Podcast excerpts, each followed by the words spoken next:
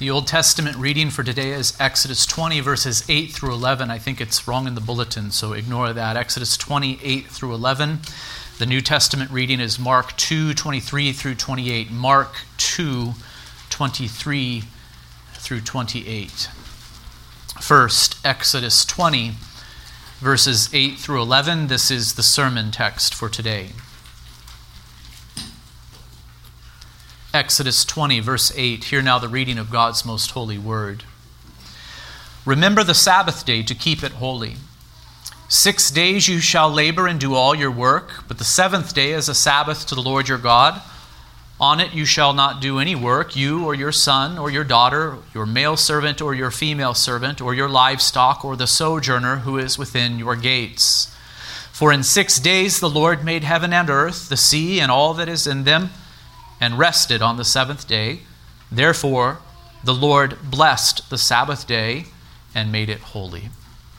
Let us go now to Mark chapter 2, and we will read verses 23 through 28. Mark 2 23. One Sabbath, he, Jesus, was going through the grain fields, and as they made their way, his disciples began to pluck heads of grain and the Pharisees were saying to him, Look, why are they doing what is not lawful on the Sabbath? And he said to them, Have you, have you never read what David did when he was in need and was hungry? He and those who were with him? How he entered the house of God in the time of Abiathar and the high priest, and ate the bread of the presence, which is not lawful for any but the priest to eat, and also gave it to those who were with him. And he said to them, The Sabbath was made for man, not man for the Sabbath. So, the Son of Man is Lord even of the Sabbath. So far, the reading of God's most holy word, may He add His blessing to the preaching of it this morning. We've come now to the fourth of the Ten Commandments, which is remember the Sabbath day to keep it holy. There are two things that I would like to remind you of by way of introduction. These two points have been made in previous sermons, but they're crucial to a proper understanding of the fourth commandment, and so I'll restate them now. One, the Ten Commandments contain the moral law of God. We confess the moral law is from God. It was written on man's heart at creation. God made man a moral creature and gave him the ability to know right from wrong and good from evil, and he inscribed, if you will, the moral law on man's soul. The moral law of God applies to all people at all times and in all places, therefore. I've said in previous sermons that judicial or civil laws may change Judicial laws are rooted in the moral law, but they may take different forms in different nations depending upon the circumstances. Israel's Old Covenant judicial laws were indeed from God, but they were unique to that nation given their unique place in God's program of redemption.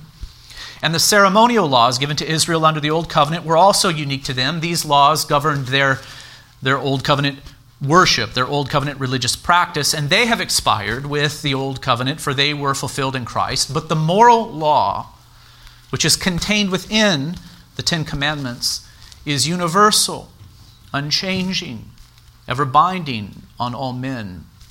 And if you wish to read a scripture text that speaks very directly about this, you can go to Romans chapter 2. It would take me a very long time to say everything that could be said about the moral or natural law, which is related to it. Uh, for now, I simply wish to remind you of what we confess to be true. The same moral law which was written on Adam's heart at creation is summarized in the Ten Commandments, and this same law, the moral law, is rewritten, not in stone as the Ten Commandments were, but upon the hearts of all who believe upon Christ when they are regenerated by the power of the Holy Spirit. This is what the Lord says in that famous passage found in Jeremiah 31, where he, wherein he speaks to the people of God concerning the coming new covenant. He says, For this is the covenant that I will make with the house of Israel after those days, declares the Lord. I will put my law within them, and I will write it on their hearts, and I will be their God, and they shall be my people. So the day is coming. A new covenant is coming. And here's what I'm going to do in those days that law that was written in stone in the days of Moses, I'm going to take it and I'm going to write it on the hearts of my people under the new covenant. So then we must see that the moral law was delivered to Adam at creation, having been written on his heart, as it were.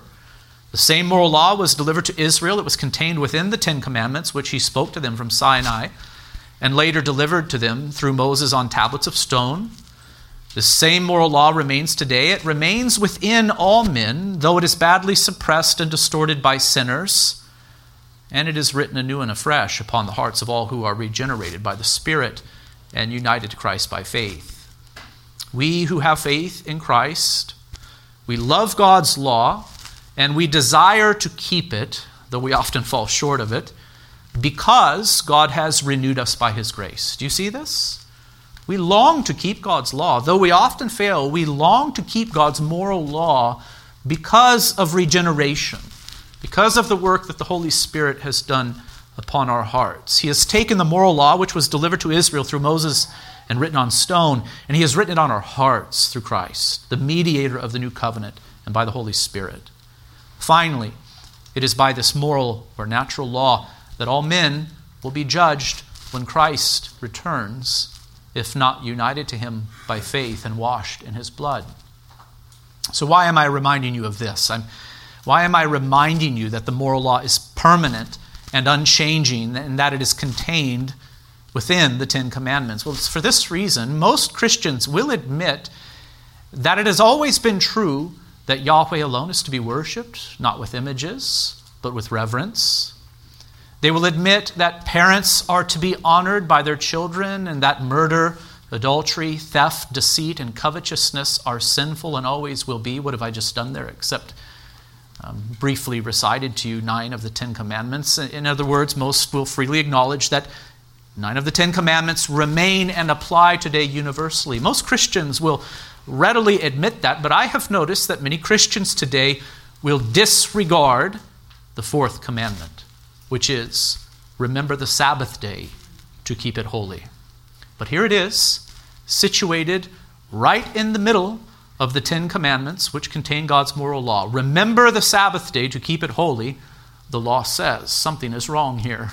There's an inconsistency. This law, the ten words that were spoken by God to Israel from Sinai, then later written on stone, these are set apart, even in the giving of the law itself at that time, as unique. And they are unique, for the moral law, the unchanging law of God, is contained within these ten words. They all remain today, in other words, brothers and sisters. We cannot disregard the fourth of the Ten Commandments. The law concerning Sabbath observance is moral, it is universal and unchanging. God created the world in such a way, listen to this. God created the world in such a way that a pattern was established for mankind regarding work, rest, and worship. Even Adam in the garden, before sin entered the world, was to remember the Sabbath day to keep it holy. Israel was to remember the Sabbath day to keep it holy. Christ remembered the Sabbath day and kept it holy. He even declared himself to be Lord of the Sabbath. And all who are in Christ are to remember the Sabbath day to keep it holy too, even to this present day and on until the consummation of all things, and our eternal rest in Christ, of which the Sabbath day is a sign. The second thing that I wish to remind you of by way of introduction is that some things were said to Old Covenant Israel when the Ten Commandments were delivered to them that were unique to them and do not apply, therefore, to all people at all times and all places. I've said this before, I need to say it again. It's important, especially as we consider the fourth commandment. Again, there were some things that were said to Old Covenant Israel when the ten words were delivered to them from Sinai that were unique to them and do not apply, therefore, to all people at all times and all places. Again, I might ask, is the moral law contained within the ten words that were delivered to Israel through Moses on Sinai? You say, yes, it, it is. It is summarized, it is comprehended there. But do not forget the other things that are said to uh, Israel in the giving of the Ten Commandments. Take the preface, for example. It was to Israel and to no one else that God said, I am the Lord your God who brought you out of the land of Egypt, out of the house of slavery. He said that to them and to no one else. And remember also the warning that was attached to the second commandment, which forbids idolatry. God warned that he would visit the iniquity of the fathers on the children to the third and fourth generations of those who hate him, and promised to show steadfast love to thousands of those who love him and keep his commandments. The blessings and curses that are stated here pertain to the covenant of works that God made with Israel in those days. He made that covenant with them and not with anyone else. And when we come to the command concerning children honoring father and mother, we will see that a blessing was promised to those who obeyed this commandment. Honor your father and your mother, that your days may be long in the land that the Lord your God is giving to you. God promised to give Israel the land of Canaan and to bless them in it if they obeyed his law. He made no such promise to any other people. So then, this promise was specifically for them though application can certainly be drawn from it, which Paul the Apostle does in his letter to the Ephesians. So, what's my point? My, my point is that in Exodus 20, we find the moral law communicated to Israel, but it is clearly intermingled with other warnings and remarks that were unique to Old Covenant Israel. We cannot forget that God delivered this law to them while entering into a covenant with them. He gave them the moral law, which is for all men in all times and places, but He also spoke to them specifically as His covenant people. Some things were said to them, and not to us, therefore. And if we wish to understand God's law correctly, we must learn to distinguish between the ever abiding moral laws themselves and the things which were added to them. I will say that again. If we wish to understand God's law correctly, we must learn to distinguish between the ever abiding moral laws themselves and the things which were added to them, either words of warning or words of explanation or positive laws of a judicial or ceremonial kind. These two points are especially important to remember as we consider the fourth of the Ten Commandments. This is because the fourth of the Ten Commandments contains a mixture of moral law and what is called positive law. What is the moral law which is universally binding and unchanging in the fourth commandment? It is this remember the Sabbath day to keep it holy. I'm saying to you, brothers and sisters, that will never change, not until Christ returns to usher in the eternal rest of which the weekly Sabbath is a sign. Men and women, in all times and places, are to worship Yahweh alone not with images, with reverence, with one day in seven being observed as a day that is holy, ceasing from work to engage in worship. That pattern of one out of every seven was established not in the days of Moses, but at the time of cre- the creation of this world. And, and, that is a very significant thing to, to note. The Sabbath was not instituted in the days of Moses as if it were uniquely for Old Covenant Israel. No, the Sabbath day was instituted at the time of creation. But do not be surprised when we find that some things about the fourth commandment have changed. What has changed? Well, the day of observance has changed from the, four, from the, from the seventh day to the first, and for good reason. The day of observance has changed from the seventh day to the first. And we will return to consider the reason for the change of the day in just a moment. But for now, I simply wish to remind you that in the law of Moses in general, and even in the ten words of Exodus 20, we find a mixture of unchanging and universal moral laws and things that were in some ways unique to Old Covenant Israel. We must carefully distinguish between them if we are to handle God's law correctly. Now, with that rather long introduction out of the way, I want to consider the fourth commandment itself with you. Yahweh spoke to Israel, saying, Again, remember the Sabbath day to keep it holy. Six days you shall labor and do all your work, but the seventh day is a Sabbath to the Lord your God. On it you shall not do any work, you or your son or your daughter, your male servant or your female servant, or your livestock, or the sojourner who is within your gates. For in six days the Lord made heaven and earth, the sea and all that is in them, and rested on the seventh day. Therefore the Lord blessed the Sabbath day and made it holy. The first three commandments were stated negatively You shall have no other gods before me. You shall not make for yourself a carved image. You shall not take the name of the Lord your God in vain. These commandments tell us what is forbidden And we know that what is required of us is implied.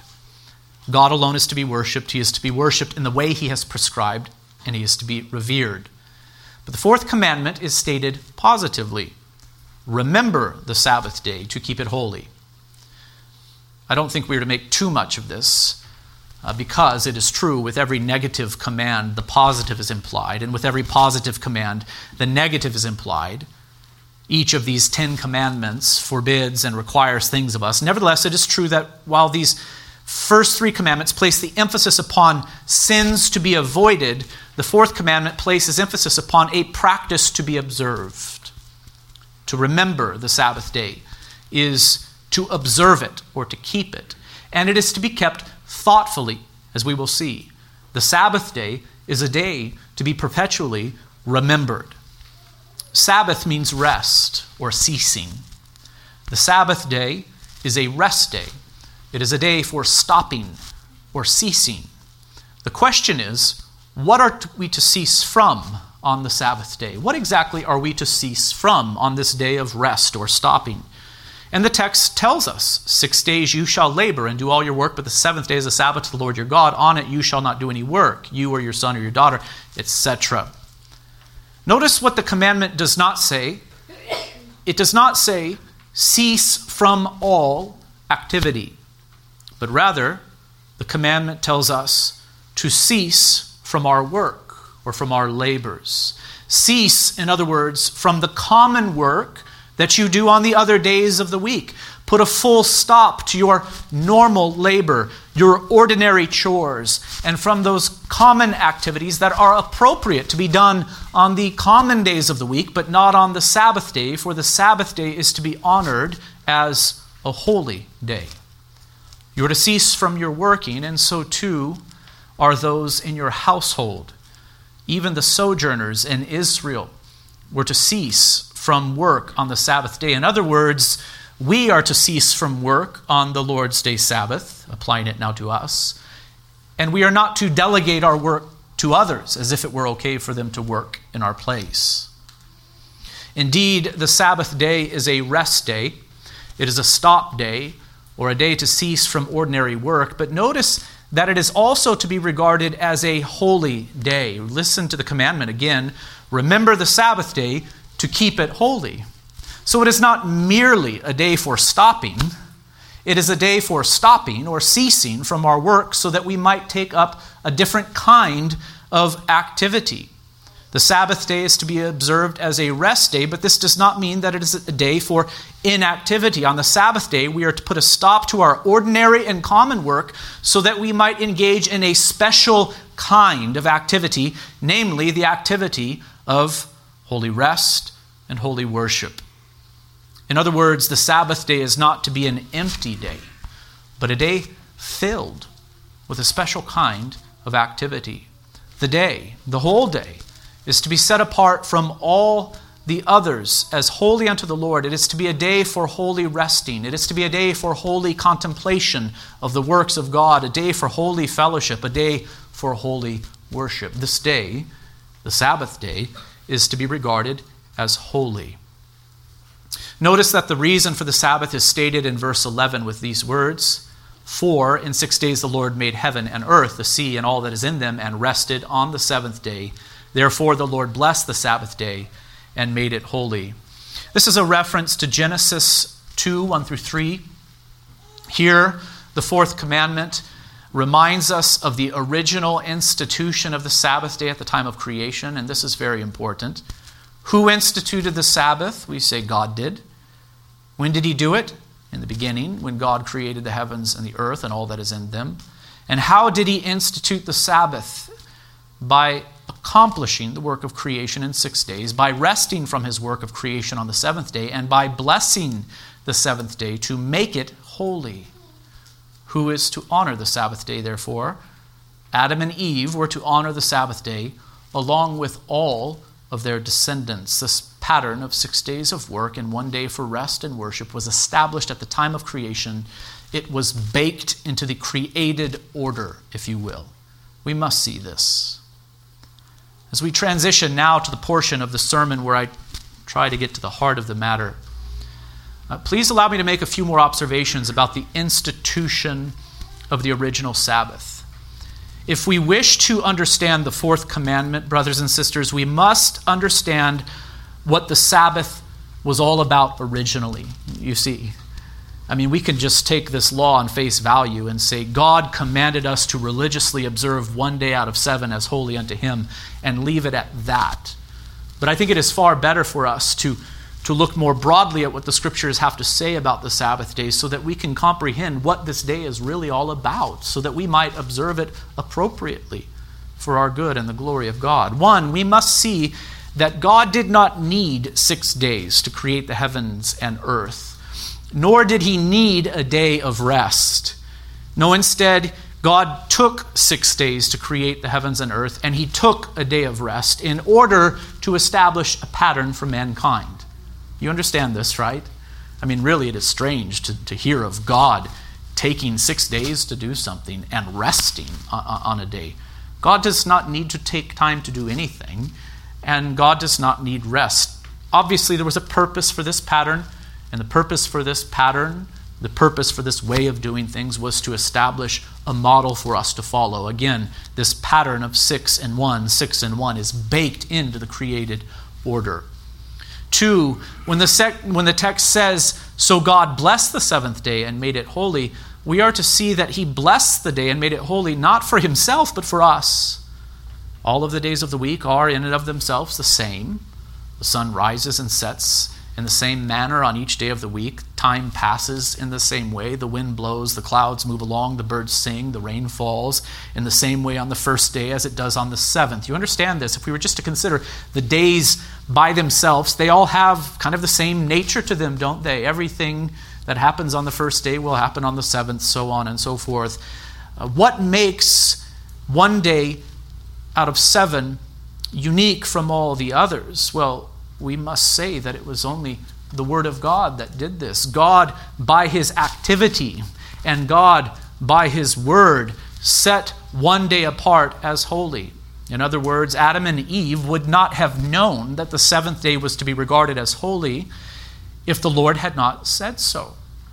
And to use a, posit- uh, to, and to use a, a technical term, the seventh day was made holy by way of the imposition of positive law. What is the moral principle what is the moral principle uh, that was in man's heart from the very beginning? It is that God is to be worshiped. God is to be worshiped as he has prescribed, and time is to be devoted to the worship of God. What is the positive law uh, that was given at the time of creation? It was this uh, that the seventh day was to be observed as holy in remembrance of God's work of creation. Uh, men know by nature that God is to be worshiped and that a particular portion of time is to be devoted to worship. I'd say, look at the religions of the world. They all have their holy days, don't they? But when God created the world, He did so in such a way to establish the pattern of one day in every seven. More than this, He blessed the seventh day and set it apart as holy by way of positive law. Thirdly, and connected to this, we must remember that positive laws are symbolic. And so it was with the seventh day Sabbath. Please follow along with me here, brothers and sisters. This is so very important. Positive laws are symbolic, they have symbolism in them. They are also attached to the covenants that God has made with man. They, they speak to us, in other words, they communicate a message. Positive laws communicate a message. Think of the trees in the garden. Adam was to eat of one tree and to abstain from another. If he was to look at these trees, he would not have known the difference between them. What made them distinct? What made them unique? What made the tree of life the tree of life? Was there something to its physical makeup that made it magical? You, you know? No. What made the tree of life the tree of life? God made it the tree of life by his word and the tree of the knowledge of good and evil. The same thing could be said there. Those trees were sacramental. Positive laws were imposed upon Adam. Live in obedience to me, Adam. Do the work that I've given you to do. Honor me as God.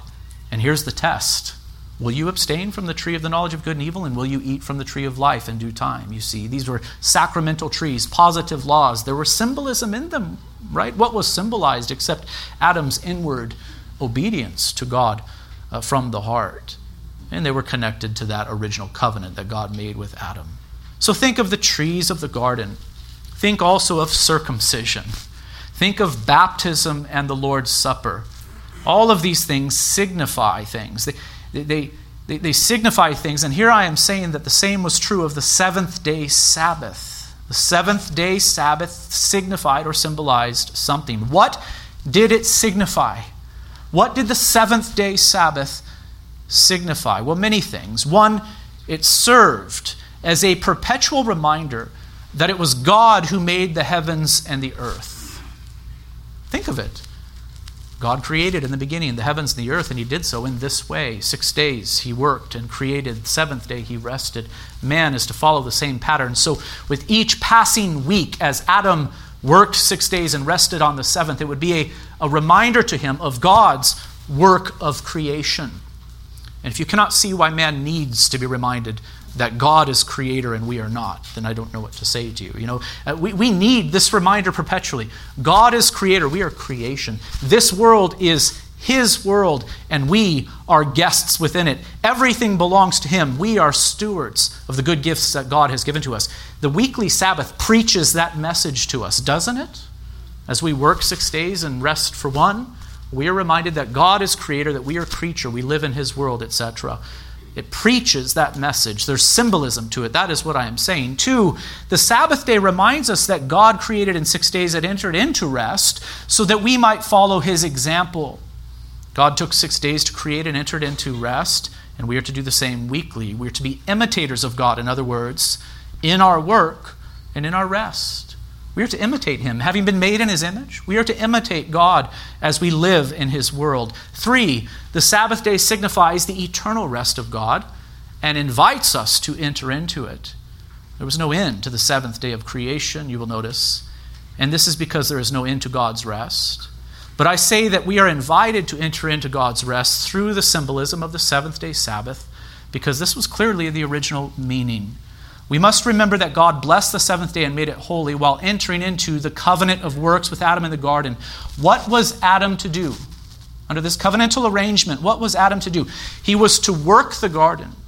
He was to expand its borders. He was to be fruitful and multiply and fill the earth. He was to abstain from the tree of the knowledge of good and evil. And in due time, he was to eat of the tree of life. What was the promised reward for obedience to the terms of this covenant?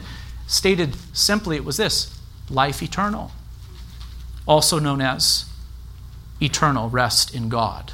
That was the promised reward. Should Adam keep the terms of the covenant of works? You see, the, the, the tree of the Knowledge of good and evil represented disobedience. The tree of life, though, represented Adam's obedience, his passing of the probationary period. And the life that was held forth to Adam in that sacramental tree was not common life, the kind of life that he already possessed. Instead, it was life in glory, eternal life, life in God's presence for all eternity. Are you following me here? Uh, that's what the tree signified. And I am saying to you that the Sabbath, the Sabbath day, the seventh day Sabbath, signified something similar. God worked and God entered into rest. And now man is called to work and through his work to enter into eternal rest, into the eternal rest of God. The Sabbath was a sign of eternal life.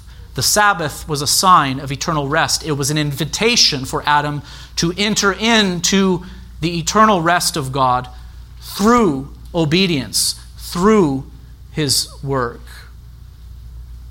The Sabbath day itself communicated by way of symbol this invitation that was offered to man. And the seventh day Sabbath in particular communicated the way that eternal rest would be obtained. For Adam, under the covenant of works, the way to enter into that rest would be through what? Through work. It would be through work. If Adam was to eat of the tree of life and to have what it signified, he first was to be obedient to God's law. And in the same way, if Adam was to enter into God's eternal Sabbath rest, he first had to do the work that God had given him to do. In the, in the garden, in the garden, the arrangement was this faithful work will lead to eternal rest and glory. In other words, in general, the Sabbath day signifies eternal life and rest in the blessed presence of God. And in particular, the seventh day Sabbath signified that eternal life and rest in the blessed presence of God would have to be earned by man through obedient work. That was the original arrangement under the covenant of works that God made with man in the beginning. Let me now attempt to bring all of this together for you through a series of questions and answers. One, what is the natural law contained within the fourth commandment? It is that God alone is to be worshiped, not with idols, with reverence, and here it is. A particular time is to be set apart for the worship of God. This is the thing which all men seem to know intuitively or by nature. Two, what is the moral law contained within the fourth commandment? It is that one day in seven is to be observed as holy unto the Lord, a day for rest and a day for worship. This was the pattern established by God when He created the world. It is baked into the natural order of things, in other words. Three, what is the positive law concerning the particular day for rest and worship? So, one in seven is to be devoted as a day of worship uh, to the Lord. Well, on which day are we to rest and worship? We confess that from the beginning of the world to the resurrection of Christ, the Sabbath day was the last day of the week. And from the resurrection of Christ, the Sabbath day was changed into the first day of the week, which is called the Lord's Day, and is to be continued to the end of the world as the Christian Sabbath, the observation of the last day of the week having been abolished. If you were to ask me to present you with proof texts from the New Testament to demonstrate that, on the one hand, the weekly Sabbath day is still to be honored under the new covenant, on the other hand, the Sabbath day has changed from the seventh day to the first, it would go something like this. Are you ready for the proof texts? You know? So, so does the day remain? I say yes, it certainly remains. Um, the day of the Sabbath, that is 1 and 7. Yes, it remains. Sabbath keeping remains for us. Has the day changed from the seventh to the first? Yes, certainly it has. The New Testament is clear about this. First of all, in Mark 2, which I read at the beginning of this sermon, Jesus Christ declared himself to be Lord of the Sabbath. As Lord of the Sabbath, he taught about its proper observance in his ministry. He says a lot about proper Sabbath keeping, mind you. Read the Gospels and see. It's a hot topic, if you will. He says a lot about proper Sabbath observance, but he also has authority to change the day as the Lord of the Sabbath. Two, Hebrews 4 9 explicitly says, So then there remains a Sabbath rest for the people of God. The text is very clear, especially in its context. The writer to the Hebrews is declaring that the practice of Sabbath keeping still remains under the new covenant and will remain until the thing of which the weekly Sabbath signifies arrives, namely eternal rest in the new heavens and new earth. Hebrews 4 9 explicitly says, So then there remains a Sabbath rest for the people of God. In, translated more literally and woodenly, this is what the writer to the Hebrews says. So then there remains a Sabbath keeping for the people of God. So then there remains this religious practice of honoring a Sabbath day for the people of God. That's what the Greek term certainly means. Three, there are a number of passages that clearly teach that the Old Covenant Jewish seventh day Sabbath, along with all of the festival days associated with it, have passed away because they have been fulfilled in Christ. Are you with me? So, does it remain? Yes, it remains. Christ declared himself to be Lord of the Sabbath. Christ taught about proper Sabbath observance a lot in his ministry. Why would he do that if he were going to throw the thing in the garbage can after he rose from the dead, brothers and sisters? Um, Hebrews 4 9 explicitly says there remains a Sabbath keeping for the people of God. Now I am dealing with the question of has something changed regarding the day of observance? And I'm saying yes. There are many passages that clearly teach that the Old Covenant Jewish seventh day Sabbath, along with all of the festival and feast days associated with it that were built upon it have passed away because they have been fulfilled in Christ. In other words, if I were to ask you, are we obligated to keep the Jewish Sabbath, the Old Covenant Sabbath day, the seventh day Sabbath? No. That Sabbath day has been fulfilled in Christ, and you'll see why in just a moment. Colossians 2 16 through 17 is the most famous of these. It says, Therefore, let no one pass judgment on you in questions of food and drink, or with regard to a festival or new moon or Sabbath. By the way, that's plural in the Greek and not in the ESV. That bothers me. Let no one pass judgment on you in questions of food and drink, or with regard to festival or new moon or Sabbaths. These are a shadow of the things to come, but the substance belongs to Christ.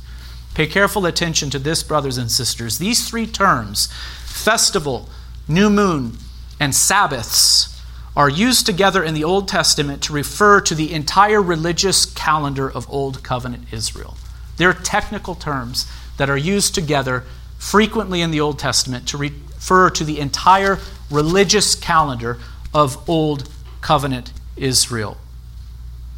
As you know, Israel was not only to keep the weekly seventh day Sabbath, but other Sabbaths too, which were connected to other feasts, such as the Passover, the Feast of Unleavened Bread, and the Feast of Booths. All of these feasts had Sabbath days associated, involved in them.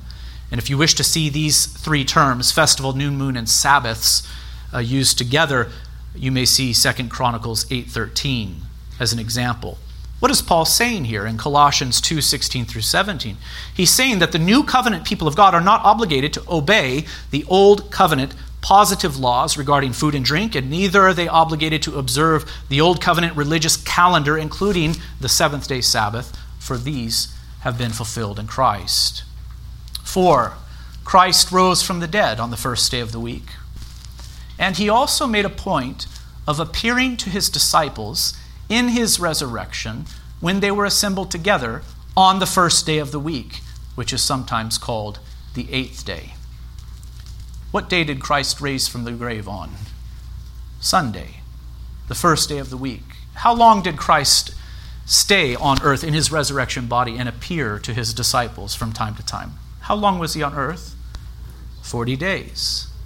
And when did he appear to them? I, I, don't know. Perhaps he appeared to them at other times too. But what I want for you to see is that in John's gospel in particular, you can read the end of John's gospel to see this.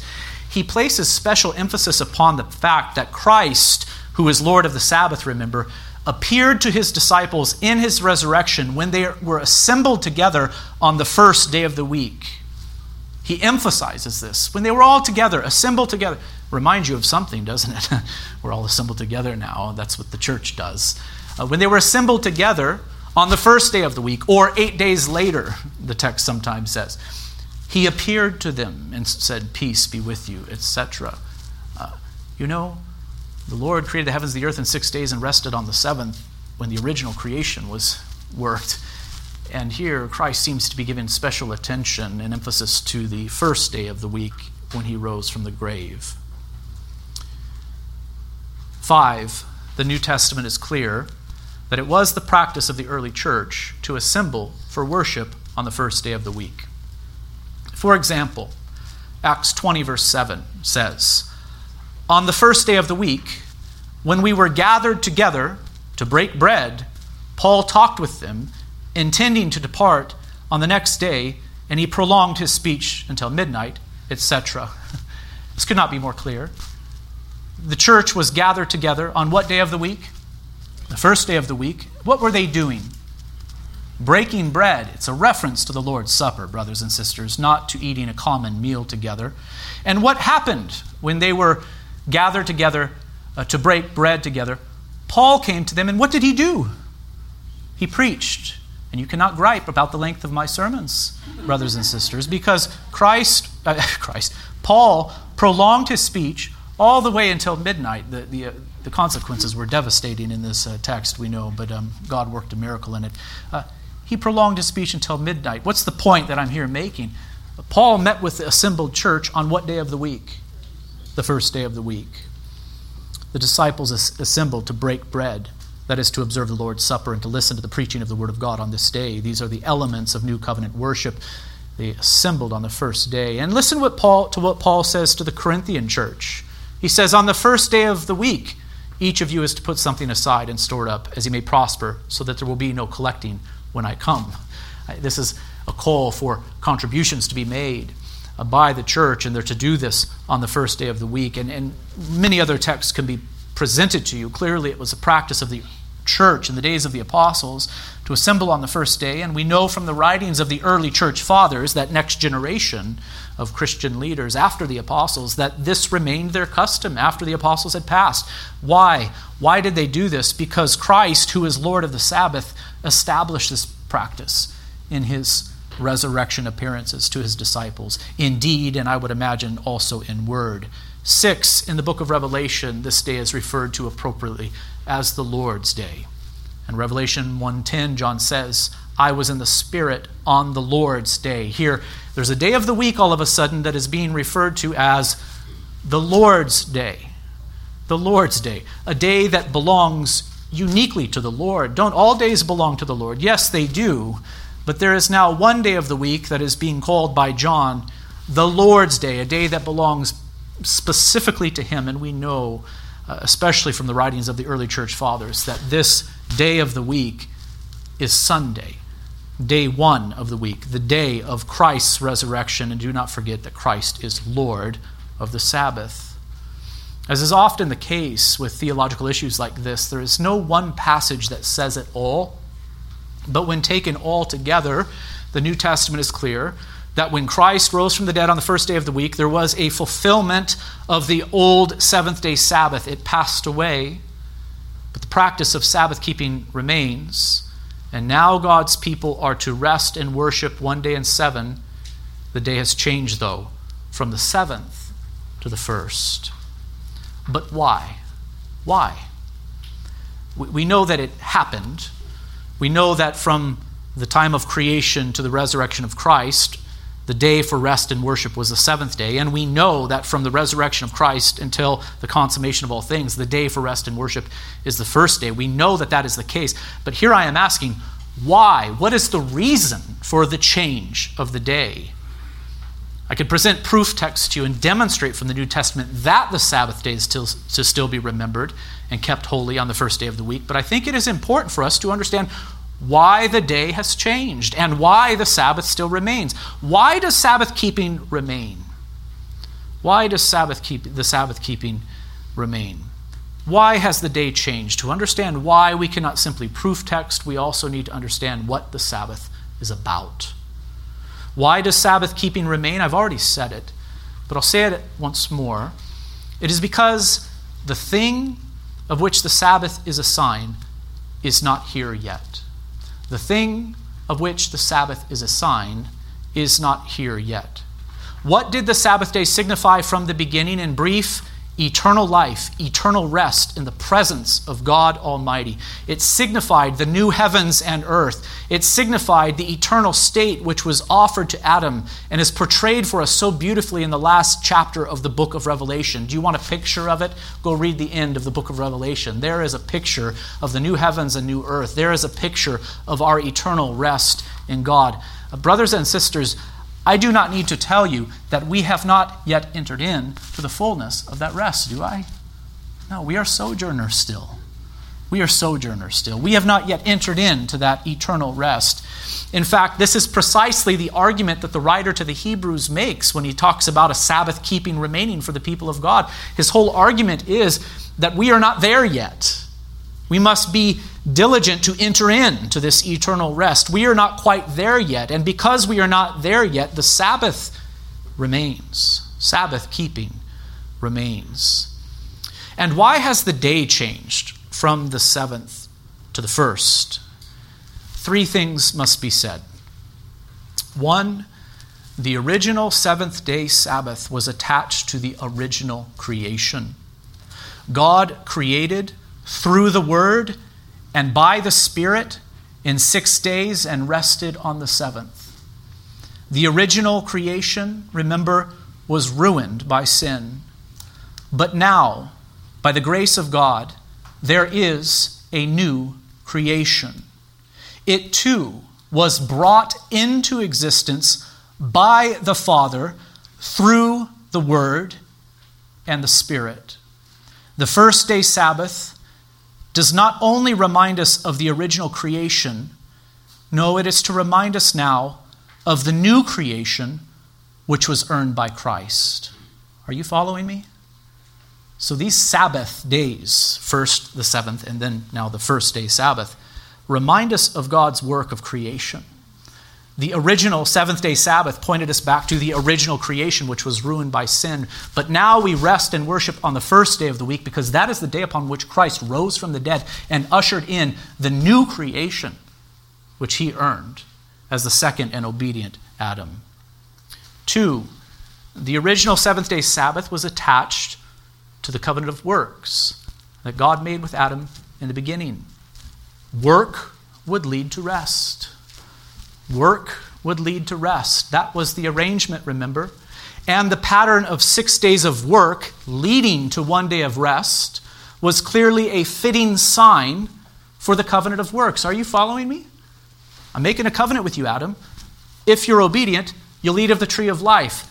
If you're obedient to do the work I've given you to do, you may enter into my eternal rest. So here's the Sabbath.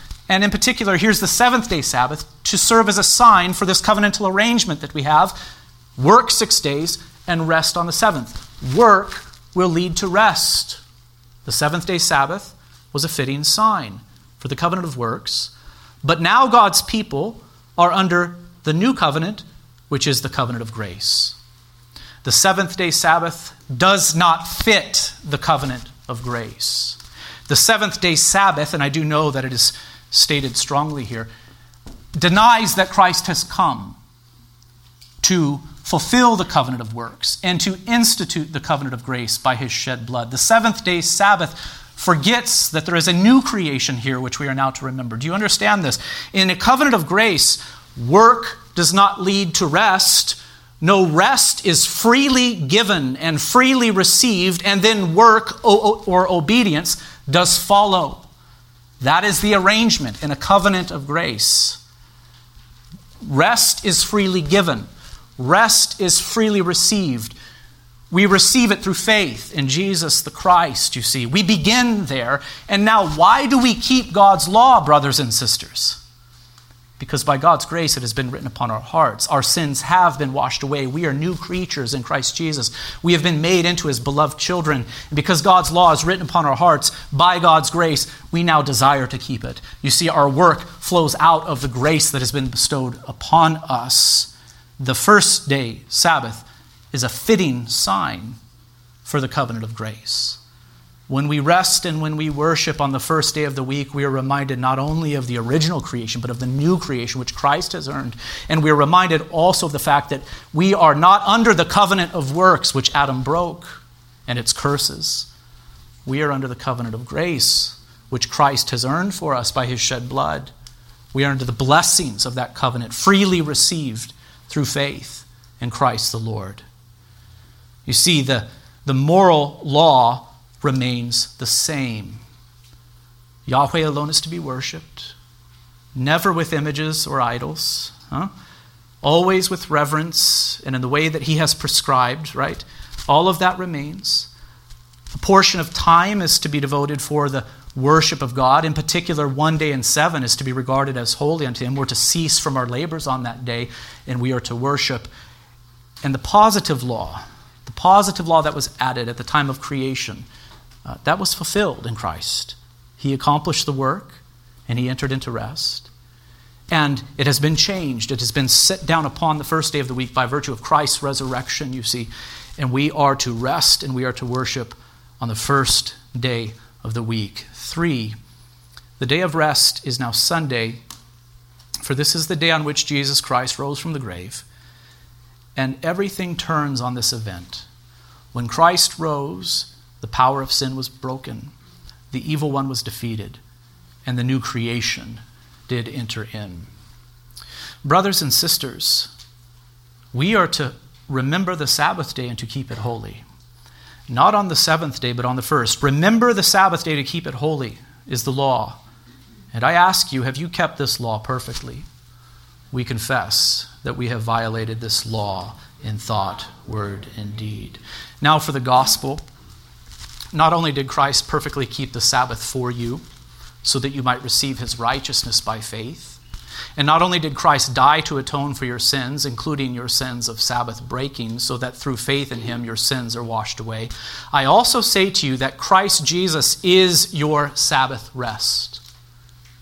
Jesus Christ is your Sabbath rest. And this is good news. The first Adam was disobedient and failed to enter into the rest that was offered to him, but Jesus Christ, the second Adam, was obedient. He was obedient in the whole of life, he was without sin. And as our appointed mediator, he was obedient to the point of death, even death on the cross. He died, was buried, and rose again on the third day, ascended to the Father. And what did he do when he got there to finish his work completely? He sat down, having finished the work of redemption that was assigned to him. You know, when you work, you stand. And when you're done with your work, what do you do? You sit down to rest. That's what Adam was supposed to do. He didn't. That's what the second Adam did. He finished the work. He, he, he, he followed the course that the first Adam was to follow. He worked and he entered into rest at the right hand of the Father. Christ has entered into Sabbath rest. He entered into Sabbath rest. And in him, we have a foretaste of that rest even now. When he returns, we will rest in him fully and for all eternity. You see, when the faithful who lived before Christ remembered the Sabbath day and kept it holy, they were reminded of the original act of creation, of the covenant of works that God made with Adam, of the fact that Adam fell into sin and that we fell in him, and that we have come short of the eternal rest that was offered to them. Uh, in that way, the Sabbath keeping of the old covenant was pretty negative, you know. God created the heavens, the earth in the beginning, but it's ruined.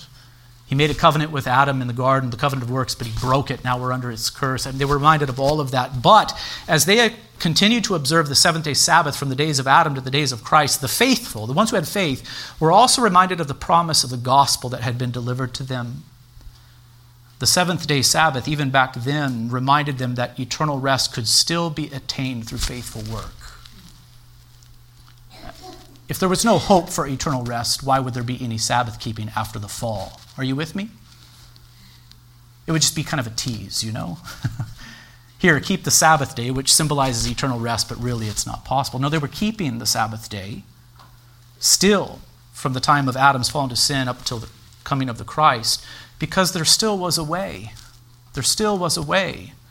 In fact, eternal rest could still be obtained through faithful work. You're saying, Pastor sounds like a heretic right now. Eternal rest could still be obtained through faithful work. Here, I'll clarify that I'm not a heretic.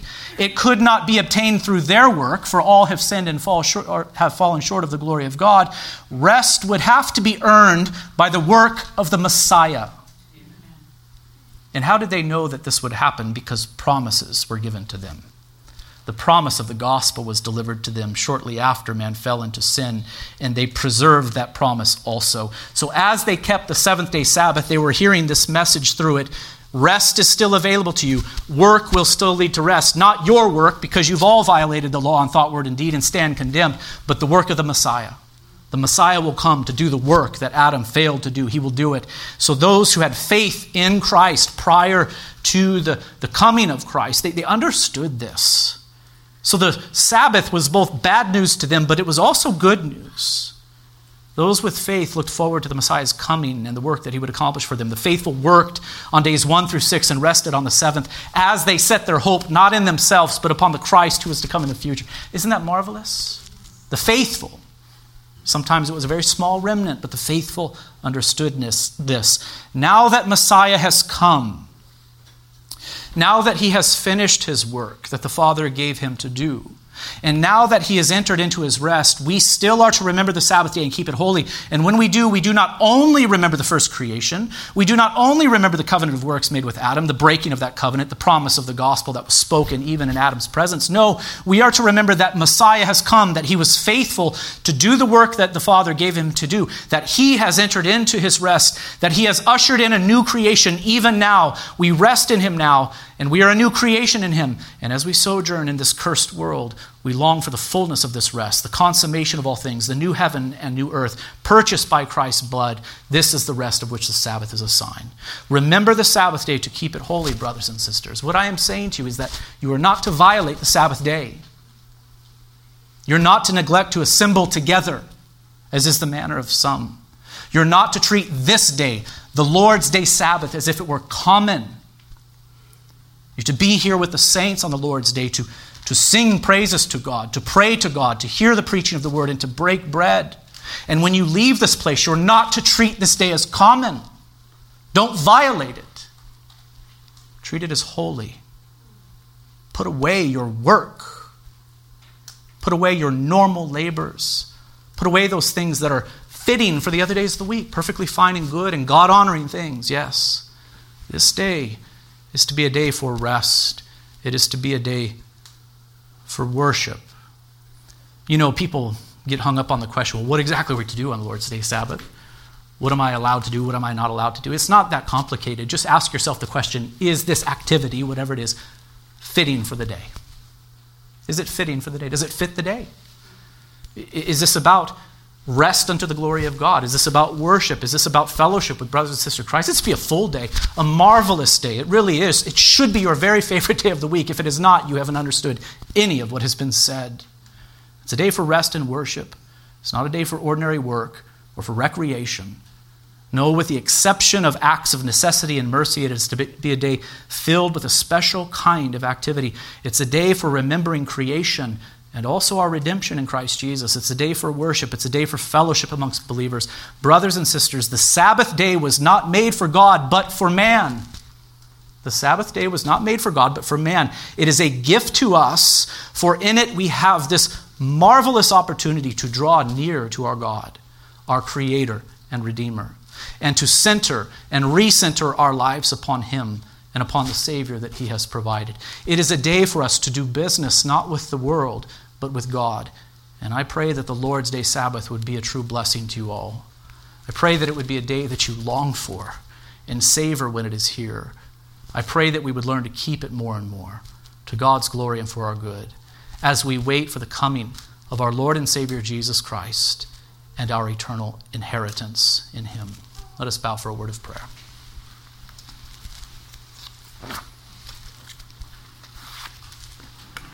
Father in heaven, we thank you for your law. We thank you for this fourth commandment, which teaches us to remember the Sabbath day to keep it holy.